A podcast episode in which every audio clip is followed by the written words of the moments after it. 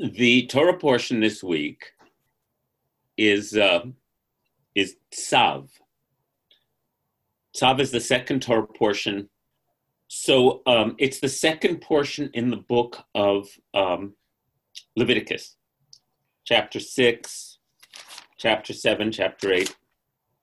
And we're going to focus today on the first five, six verses. And I'll be explaining that. We'll put it up for us to read in just a moment. Um,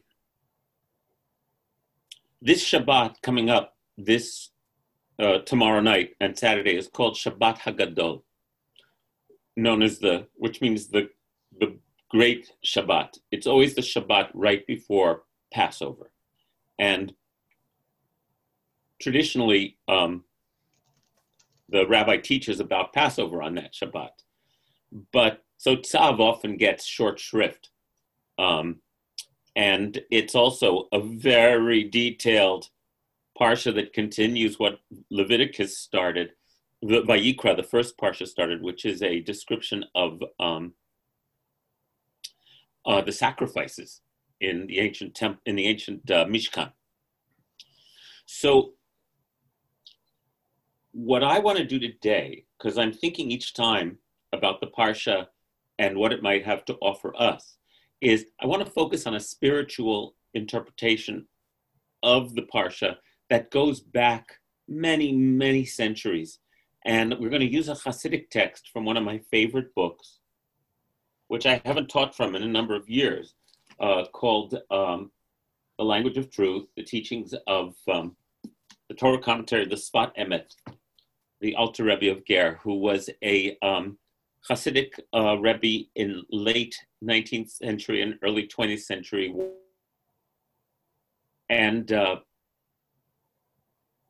the book was uh, translated and commentated on by uh, Art Green, my teacher. Some of us know Arthur Green. And we're going to focus on just the first few verses. And so, Gwen, if you would put those verses up first uh, from this Parsha, that would be best. And Yod-Heh Vav-Heh spoke to Moses, saying, verse two says, Tzav et Aharon v'panav lemor. Command Aaron and his sons thus. Zot Torat ha'olah. This is the ritual of the burnt offering. Uh, Torah, it's interesting. This is the Torah of the burnt offering. Um, now, Olah, you probably know what the root, if you know any Hebrew, what the root of Olah is. Like Aliyah, La'alot. So it's the rising up offering. So the burnt offering is called in Hebrew the Olah, because all of it ascends to God. But now put your spiritual metaphor caps on. My Chumash, the Friedman. Uh, put your metaphorical spiritual caps on and understand all of this as, uh, um, uh, metaphorically, because what you need to understand about the Jewish tradition is that when the ritual sacrifices ceased two thousand years ago when the temple was destroyed, they were never reestablished. Instead, they were replaced by prayer and by performance of good deeds and by the study of Torah as the mechanism through which each of us can come near to God. Right? The purpose, as I talked last time about the sacrifices, the offerings, the Hebrew word korban means to draw near. And so the purpose of offering these offerings to God was to draw near again to connection with the one. That was the ritual. And the ancient priests, which in Hebrew is Kohanim, the Cohens, the Kohanim were the ones who mediated that reestablishment of union with God through this ancient ritual of offering up the best of our flock and of our um, uh, harvest, right? So that's what's going on. Uh, in the Roman Catholic Church, after the temple was destroyed and Christianity took one path away from ancient Judaism, they retained the priesthood, right? So that Catholic priests still perform the function of mediating between their flock, between the, the congregation and God. That's what the communion is. That's, it's a recreation, a reinterpretation of the ancient sacrificial rituals. But Judaism abandoned these. And so in effect, all of us now are Aaron, right? And this is how the Jewish spiritual tradition views it. We are all now the priest.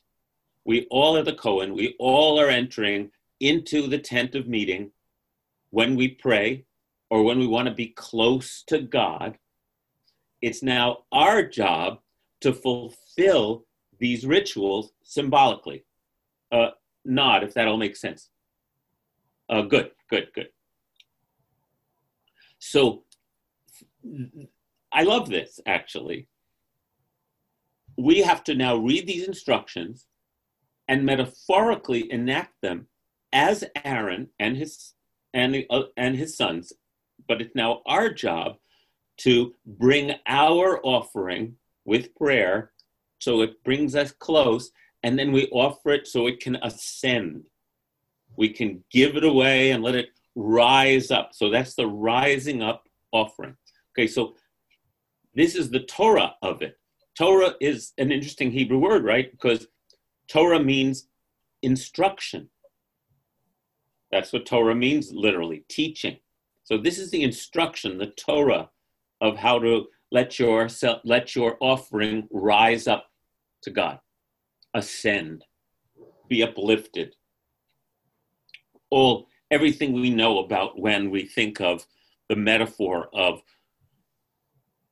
feeling exulting or exalted or like lifted up, all those metaphors. They're an up metaphor, and we want it to come from our place of pressure, condensedness, depression, and find a way to offer it up.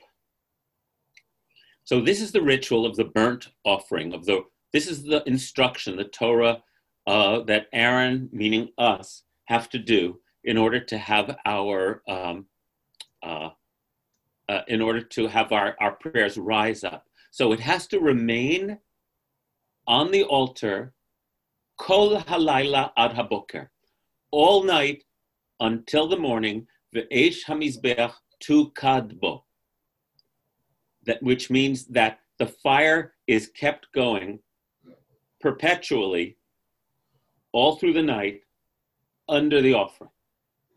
So that's the first sentence. The sec- the, the, the next verse says, in the morning, the priest shall dress in linen raiment, with linen breeches next to his body, and he shall take up the ashes to which the fire has reduced the burnt offering on the altar and place them beside the altar. So it's morning.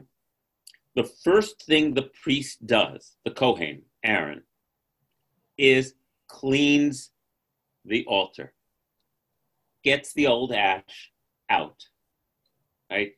Because it's a new day. It's been burning all night. And it's the new, it's the morning now. So it then says, and he has to put on linen, new linen clothes to do this, because these ashes are considered to be sacred.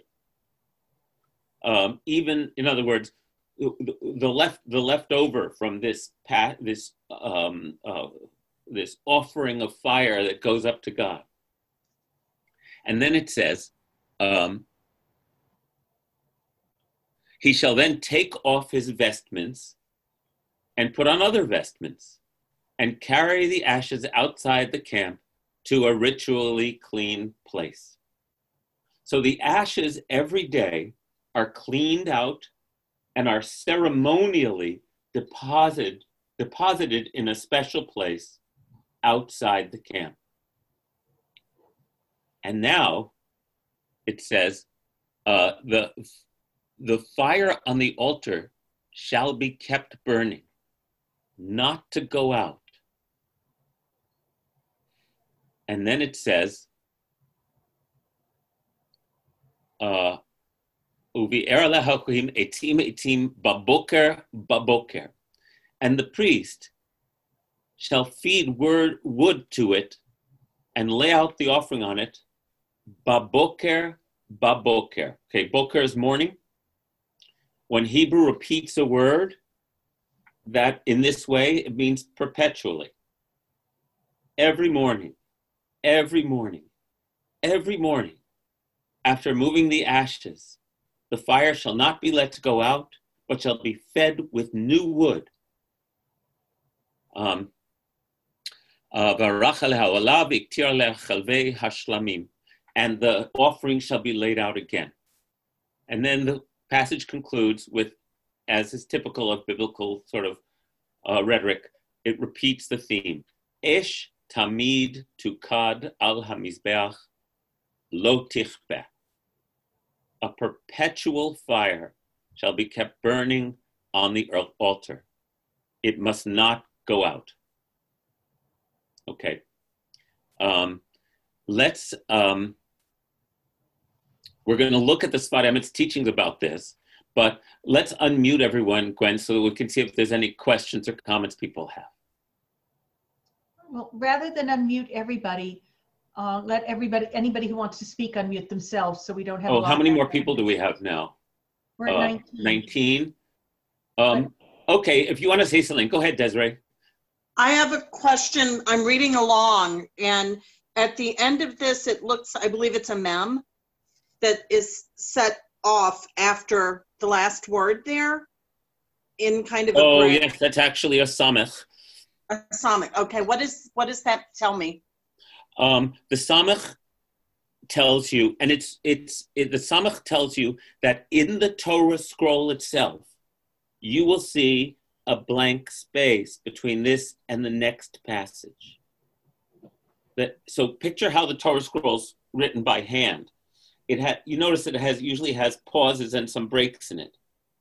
Right. So traditionally, when you have a printed text, they'll put that letter in to indicate to you how it, what that there's a space in the Torah scroll after this paragraph. Thank you. Sure, sure. Any other comments or questions, anybody? I have a, a question. Uh, yeah. I imagine that there must be, um, here, I'll start my video again. I imagine that there must be mystical meanings for, because, uh, you know, from me listening to it, it just sounds so arbitrary. Is there a mystical understanding available somewhere, somehow, of what all of this might mean? Yes, what all of it means is that this is about our inner spiritual process. And in ancient Israel, our inner process of how to burn, of be aflame with devotion for God was manifested or enacted through this ritual. Does that make sense? So when the ritual ceased, the inner experience was translated into the act of prayer in Judaism, which has been the way that we have understood this um, uh, this activity uh, ever since.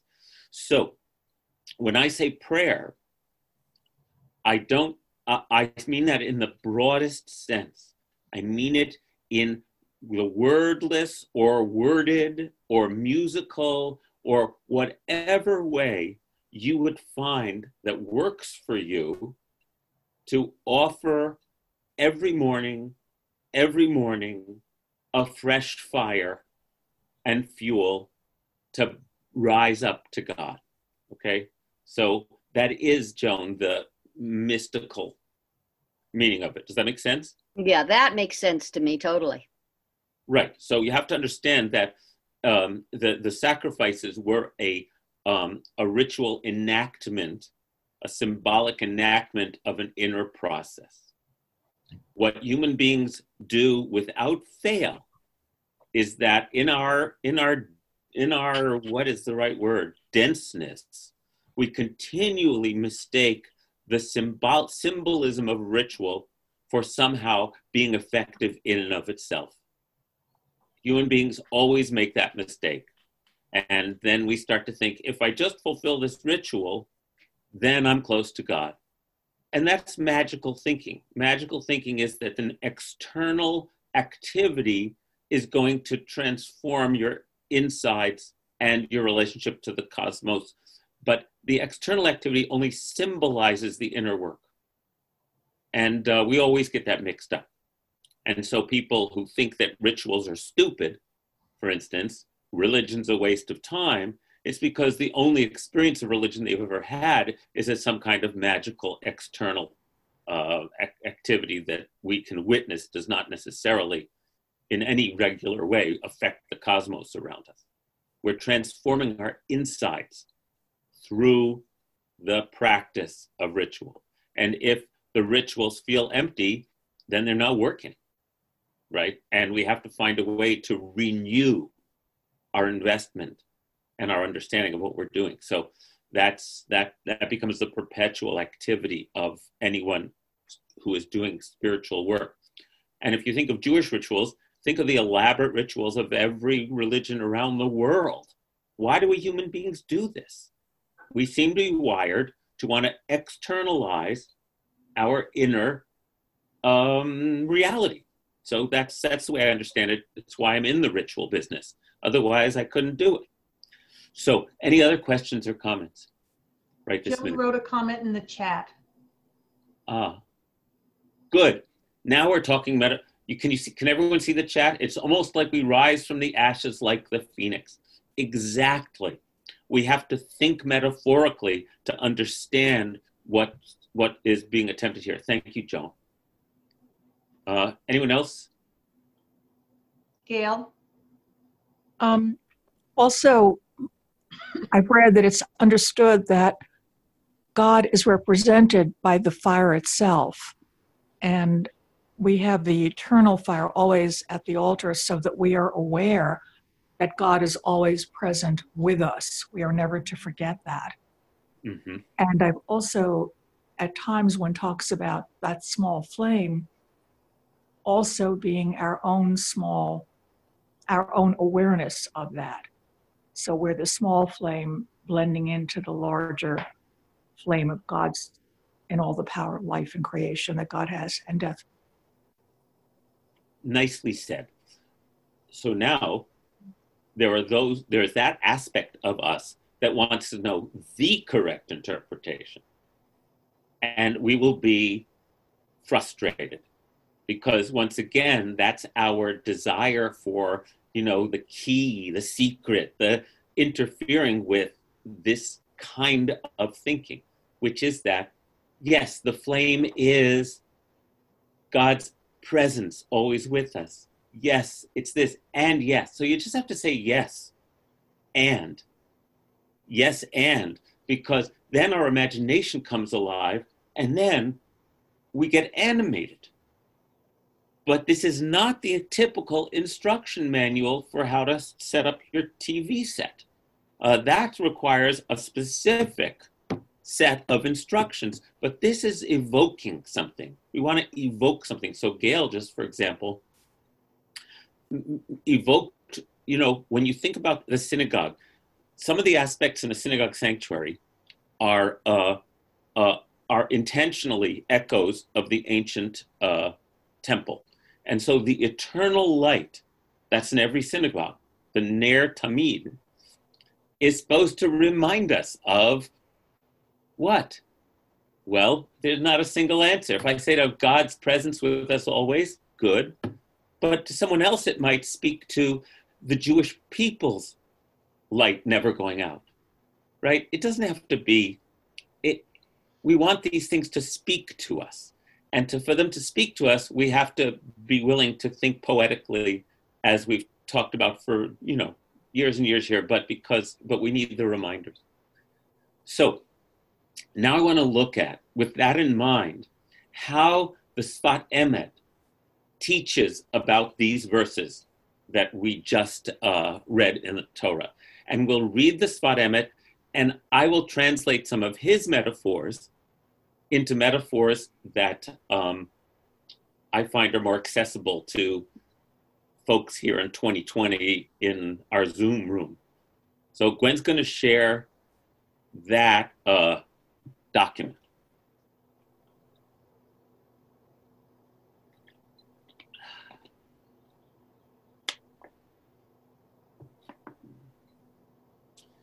Okay, can you all see it?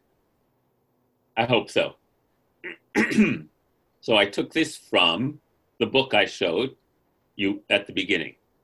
And the Sfat Emet is talking about this passage. Zot Torah Olah, Esh Tamid Tukad Al HaMizbeach Lo Tichbeh.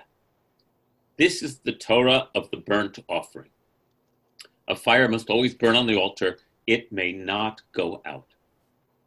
And the Sfat Emet teaches, this is the purpose of human worship.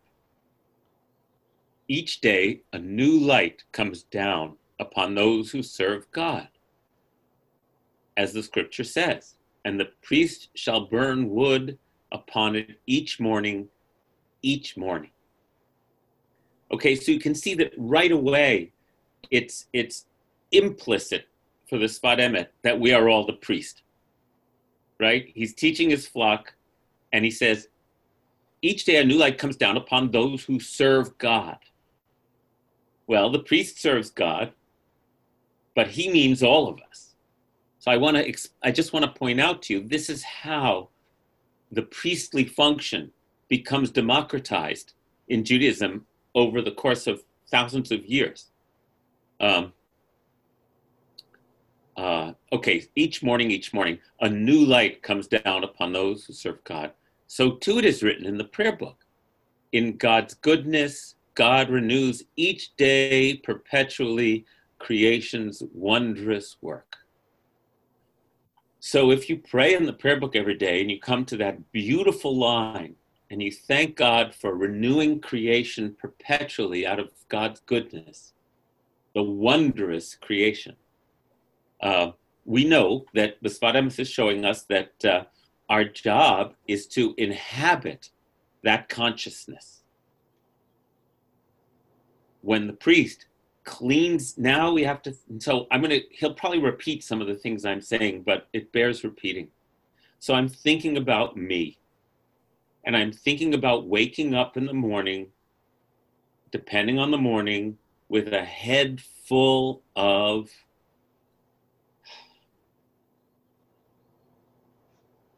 I'm crabby, I'm anxious, I'm certainly frightened, I'm preoccupied.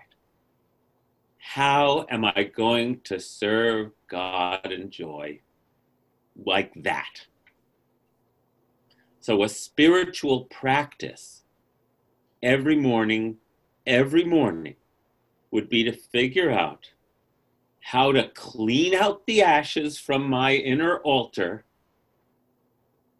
take them outside somewhere and put them, not, not throw them away with disgust. I'm interested that they don't get tossed away. They get put in a special place.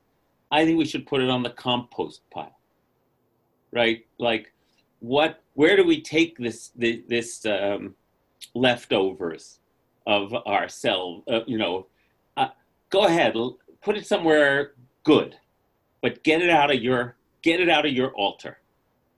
Then put fresh wood and light it anew. How do we do that? How do we do that every day? And I was thinking, especially now. I mean, my um, my default is I look at the news headlines right away in the morning. Like, I'm doing that. The Jewish way, traditionally, is to daven shacharit, um, is to open the prayer book and clear out the ashes and start the fire that's kind of smoldered at night, start it burning afresh again so our prayers can go up to God. But every spiritual practice is asking us to do this, right? Every spiritual practice, whether it's meditation or uh, a ritual of some kind of altar that we have in our homes, or if it's prayer, um, uh, or if it's or if it's yoga, you know, uh, which is a great way for me to clear my head. Um, that's literally what we're trying to do, is clear our, our heads. Um, and studying Torah. Studying Torah, prayer, and acts of loving, loving kindness are the Jewish triad for clearing our heads, getting the cobwebs out, not dwelling in the past or projecting our anxieties into the future. What a huge challenge it is right now. It's almost like any practices that we've done in our lives were to prepare us for moments like this.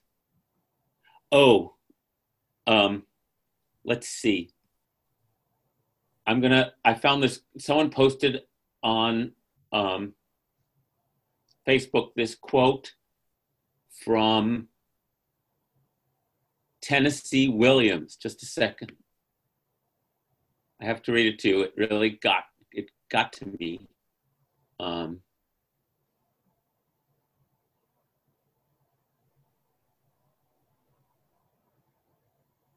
oh, no, no, my masterful filing system is failing. Sorry. I'll share it with you afterwards, okay? All right. Um, so let's read a little bit more. So too it is written, in God's goodness, God renews each day. This love comes to us as a gift of divine grace. Something of this light should remain imprinted on the heart throughout day and night, so that it may not go out. So now the Sfat Emet makes it very clear that what we're receiving each morning is love. That the wood that we're laying out onto the altar is love. That the smoke that rises up is, is love. That love is the key fuel in this effort. And it comes as a gift of divine grace. I'm on the next paragraph. When this is the case, whatever thoughts and doubts that arise upon the heart will be burned up by the inner flame of this imprint. It is the burnt offering upon the altar. As the Holy Zohar says, evil thoughts are consumed in this fire. Okay, evil thoughts uh, might make us recoil. But in the Jewish spiritual tradition, what we're talking about, just like in every spiritual tradition, are distracting thoughts. Thoughts that distract us from keeping our flame burning clean and clear. Our love hearts, our love engines, you know, generating. And so what would those, quote, evil thoughts be? Anybody want to share? You're always welcome to interrupt. Uh, Desiree, Desiree just wrote, in my family's tradition, the women always maintain home altars and tend them each morning and each night. It is a lovely tradition that makes us focus on prayer twice a day. Yeah, I think that the Jewish insistence on no images, which was a way of distinguishing ourselves for men, you know, it's so essential uh, to the Jewish tradition. Uh, actually, uh, um, altars, when they are invested with the intention, uh, serve an incredible purpose. Uh, thirty years ago, I went to Bali. Anybody ever been to Bali? Um, it was so amazing. And there in that culture, they spend, they get up early, and they make these incredible, beautiful leaves and flower weavings and arrangements, and they put them on the altar every morning. The women do that. And then at, at the next morning, they take the old ones off, they throw them to the dogs and the chickens, and they make new ones. It's almost like they're taking the ashes. It's not almost like they are taking the ashes out of the space so they can make a new, put new fresh fire on it. It's uh, it's beautiful. Um, I grew up a nice, you know, in a good Westchester, basically secular family, even though we were actively religious, and all that stuff was just like mumbo jumbo. I didn't understand any of it until I was much older, why someone might do that. Um, okay, so evil thoughts. Often in Jewish mysticism, it seems like evil thoughts are uh, often connected to sexual uh, distraction and fantasy. But I also think that might be the obsession of some of the um, researchers who, modern scholars, who knows.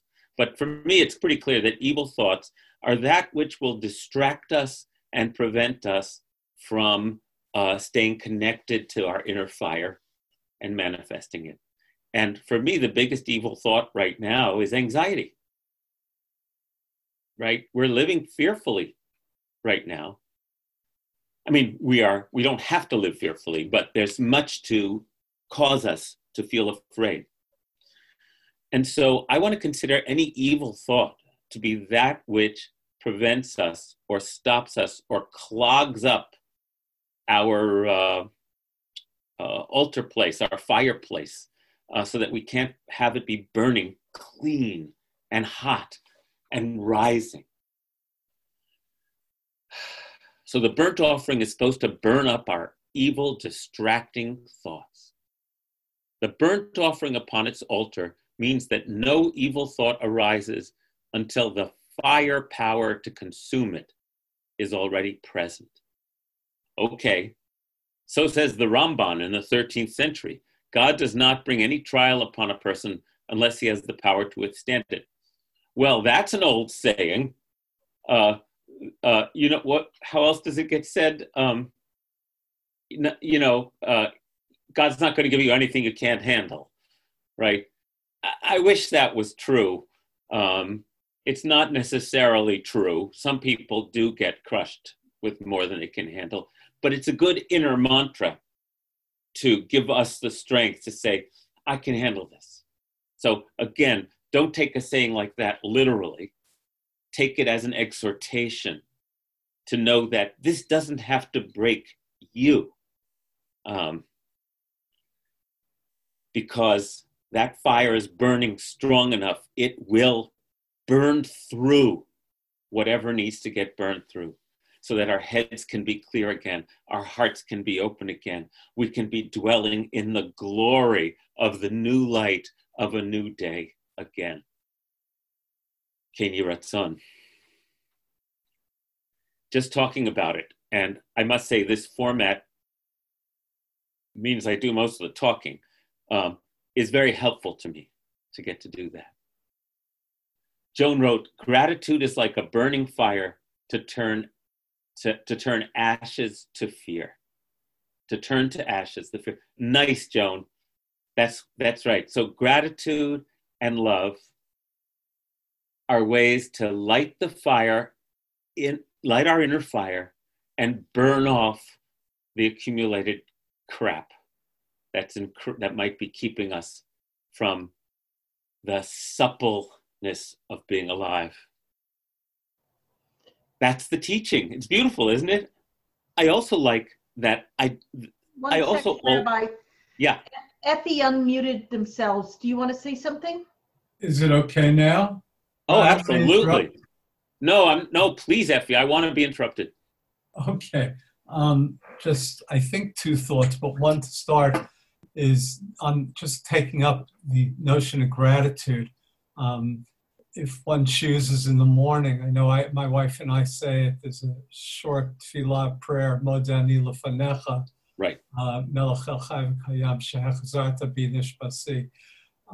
We thank God. We express gratitude for letting us wake up, I guess, letting us be here again. And uh, we, in fact, view it as part of the deal we made. If you look at the words that we made with God, there's trust uh, that we have with God, that we're going to wake up and we express gratitude nonetheless. Um, the second thought very quickly is that it's probably a Hasidic thought also, is that one carries the, the base, um, the, the Mishkan, the tabernacle. Um, I'm sure you've said this, you know, so I'm not telling anybody anything new. They have the opportunity to carry it within them, and the recreation of that inner tabernacle on a daily basis, connected to this of putting behind the ashes of thought and even action, sometimes make for a nice way of looking at it, at least from my bias. Oh, no, it's beautiful. Thank you, Effie. Let me amplify that.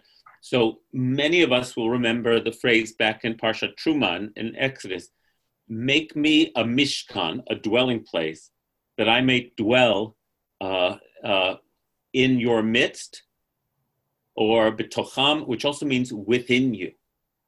So we know that our inner dwelling place for God, that we are nurturing, this altar, this place where we carefully tend, take the, take the dross out, take the ashes out, every day, clean it out so that a, the fire can keep burning, so that the presence can be felt, is both understood internally to each person, externally to our community, and on every every level. And the prayer Modeh Ani, which many of us know, means I acknowledge and give thanks to you, uh, living ever-present spirit of life, for restoring my soul to my body this morning. Your faithfulness is unbounded. And that is traditionally, again, don't watch me when I'm waking up, because I do not make it on this level. I need to talk, I need you. Uh, I will not be a good example. Uh, but I was taught in when I was going to Jewish day school, and this is the way Jews have done it for so long, that before we leave our bed, when we come back to consciousness, that's what we're uh, that's what we're required to say. Uh, as a practice of cleaning out the ashes and lighting the fire again that day, what could be more appropriate? Let's see what Leah said. God gives us only what we can handle. I read once that Mother Teresa said, I wish you wouldn't believe in me so much. Thank you. And Ayla said, create joy where you can. It is important to maintain a bright vibration now. We will be needed in the reconstruction, and we are needed now to uplift one another. Yes, that's what this portion is trying to teach us.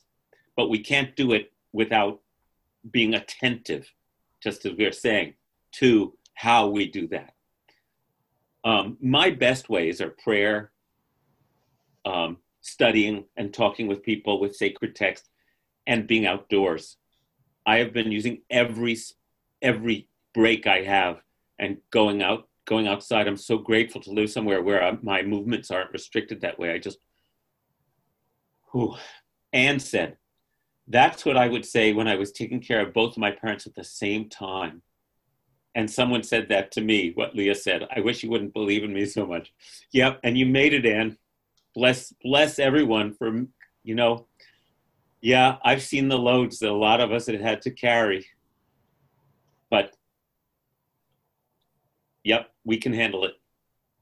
Even if we fall apart, we can handle it. We'll pull ourselves back together. Thank you, everyone. Rabbi Ellen said, Rabbi Shefa Gold has an app called Flavors of Gratefulness. Listen to this, everybody. She made up, Shefa Gold, who is one of my oldest friends, is like a um, fountain of music. She can't even stop it. She made forty-nine different chants for the morning wake-up prayer, Modeh Ani. They come up randomly, and all are beautiful and available at the App Store. Thank you, Ellen. I want to encourage all of us to, I'm sure you are, thinking about how you tend the altar in yourself in the morning and then throughout the day. Because you must, remember, there's the instruction, you must not let it go out. This little light of mine, I'm going to let it shine. How do you keep tending that little light? Oh, beautiful. Let's read a little more.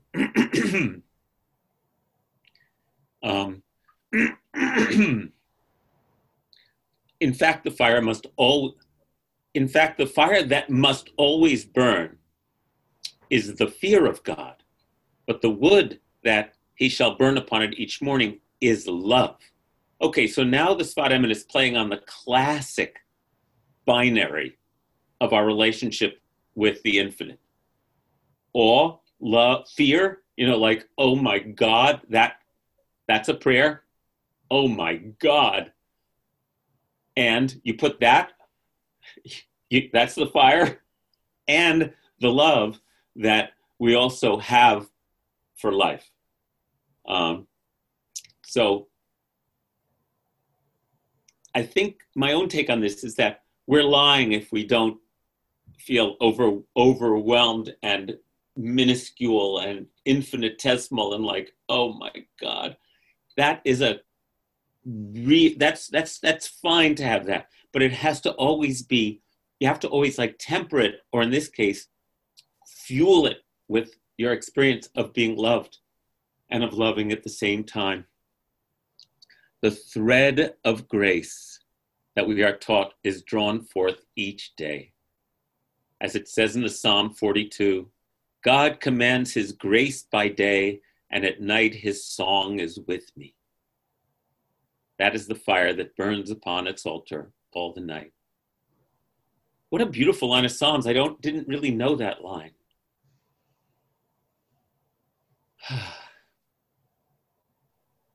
Okay, let's skip the next paragraph in the interest of time, because he's going down a different road there, and go to the next one that says the commandment. The commandment here to remove the ashes hints that as we burn up the waste in our lives, we are uplifted each day, and then we are given new light. This redemptive process is with us every single day.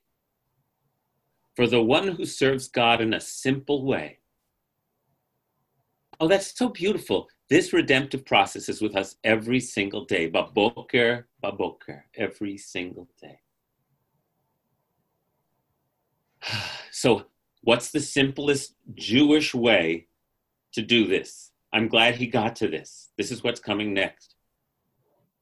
Daily you accept divine rule or divine reality in reciting the Shema and saying, you shall love. Uh, and then we read, you shall love Adonai your God with all your heart and soul and might. And these words which I command you today shall be upon your heart. What are these words? That is the light made new each day when you remember the Shema and to love. And you shall speak of them when you dwell in your house and when you walk by the way, when you lie down and when you rise up. We receive this light until we lie down, and then we're renewed again when we rise again. And that is the fire that burns all night until the morning. So one of the things I liked about this teaching is it's very accessible to us, because the Sfat Emet is saying, okay, what's our tending the fire? It's reciting the Shema. But not just reciting it, but internalizing it. You shall love the source of life, your God, with all your heart and all your soul and all your might, when you lie down and when you rise up, which is the original commandment, why the Shema is traditionally recited in the morning and in the evening.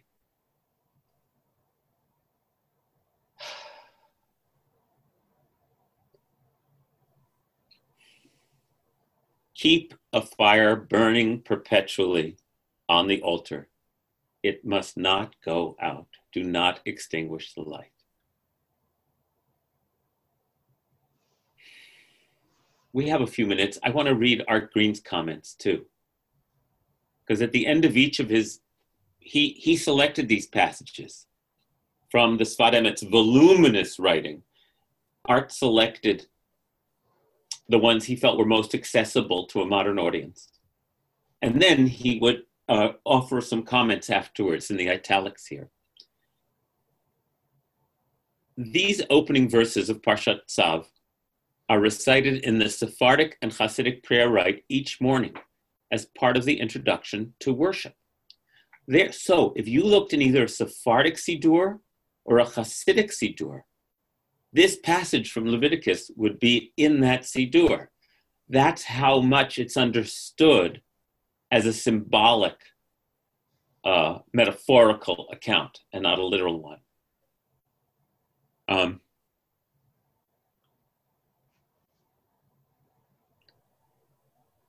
they have long been interpreted as, as referring to spiritual or inner fire, the undying fire of prayer that is rekindled each morning.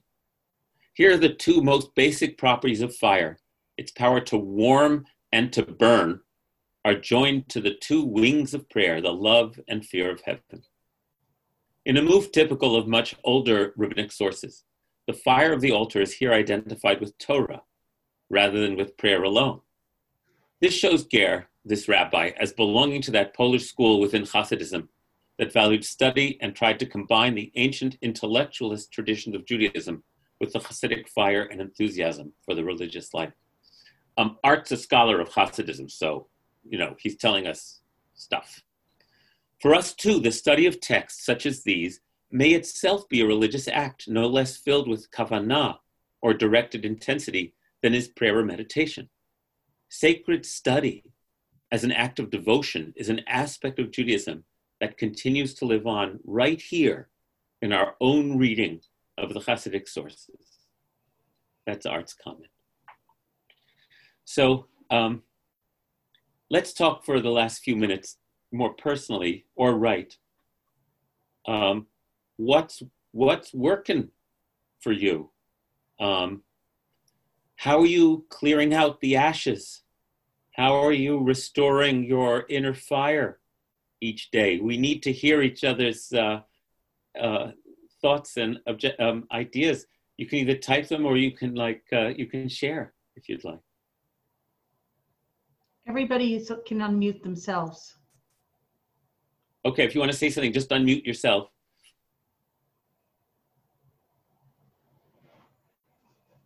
Um, who knew that tending my wood stove in the fall and the winter and a little bit in these cool days of spring could be um, a practice? Exactly. Oh, it's just like tending your wood stove. I have a wood stove too. It's like you, you have to tend the fire. And you have to take out the ashes in the morning. There's some coals that are still there. So that continues. You don't have to relight everything. You just put in some kindling and let it relight itself. And and it's a process that keeps happening every morning, practically. So the metaphor is very visible for you of what we need to do for ourselves as well. And Joan wrote, every morning I listen to prem rawat dot com, a fifteen minute address called Lockdown that is very inspirational. Cool, thank you, Joan. And going outside for a walk, definitely. So every morning, um, I haven't done the, this ritual, and but it's it's a way I think for me to uh, to engage with it. And now that I have the thought, I have this dog right here who makes me go outside every single morning at sunrise. Mm-hmm. I think, you know, that coupled with thinking about this will be the answer for me. I mean, you know, I always complain and I want to go, except now if I if I reframe it this way, it's a good you, start to a you day. You have to tend the inner altar. That's, I'm sure that's why dog is God spelled backwards. It's, uh, I mean, they are, they say, come on, light your fire, let's do it. Mm, wonderful. Yeah, thank you, Leah. Thank you, Rabbi. Yeah. Susan. Hi. Oh, by the way, Susan, let me just say that um, uh, did um, um, um, I'm sorry. What? Uh, who was in Nancy? What was your cousin's name? I'm Ellen. Ellen, there you are. Ellen's in um, Tokyo. Susan is in Saint John's in the Virgin Islands. Um, we're all we're just all over the place. It's just incredible. Okay, go ahead, Susan. Uh, well, um, I'm finding one of the things that's really been wonderful for me at this time is having access to so many different online spiritual teachings, not only yours, but I get every day I get notices of, you know, Buddhist and Hindu, and, you know, because I've been, my path in my life has been pretty eclectic. So, uh, so I have the time, you know, and the solitude to take advantage of these things. And I find, and I don't get the New York Times like I do at home. I get the, you know, New, when I'm at home, I get the New York Times.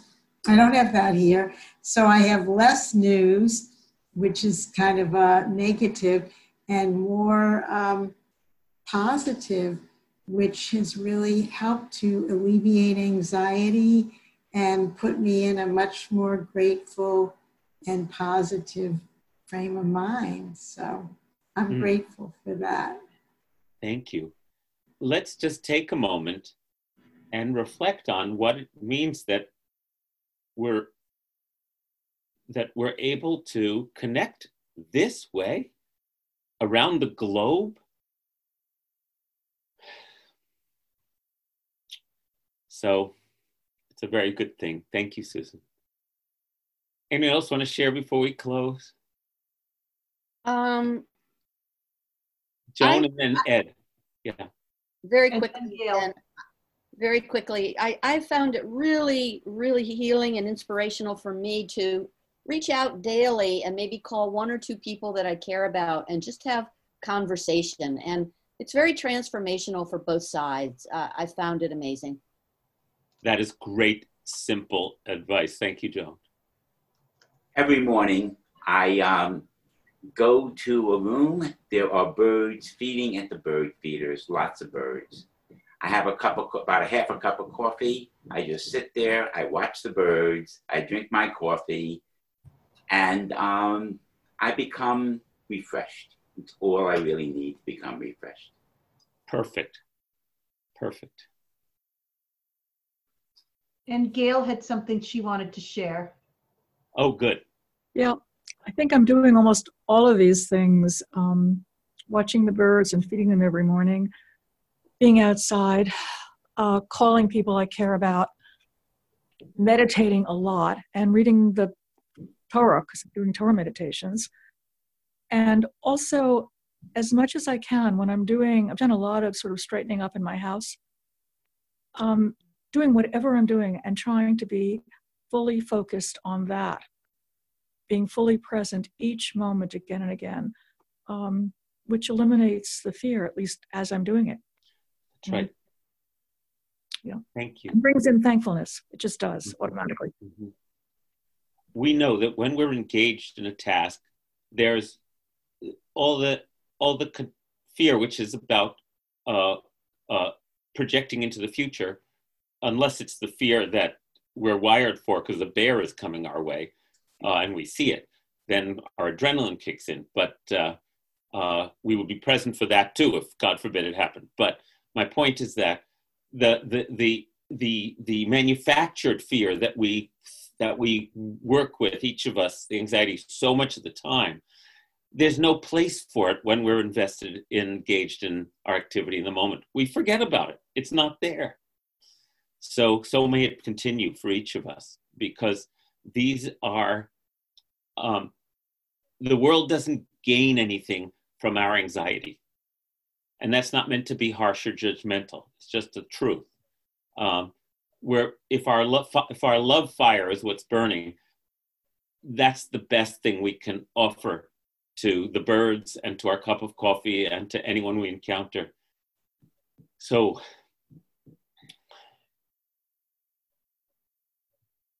I'm glad we've had this uh, hour together.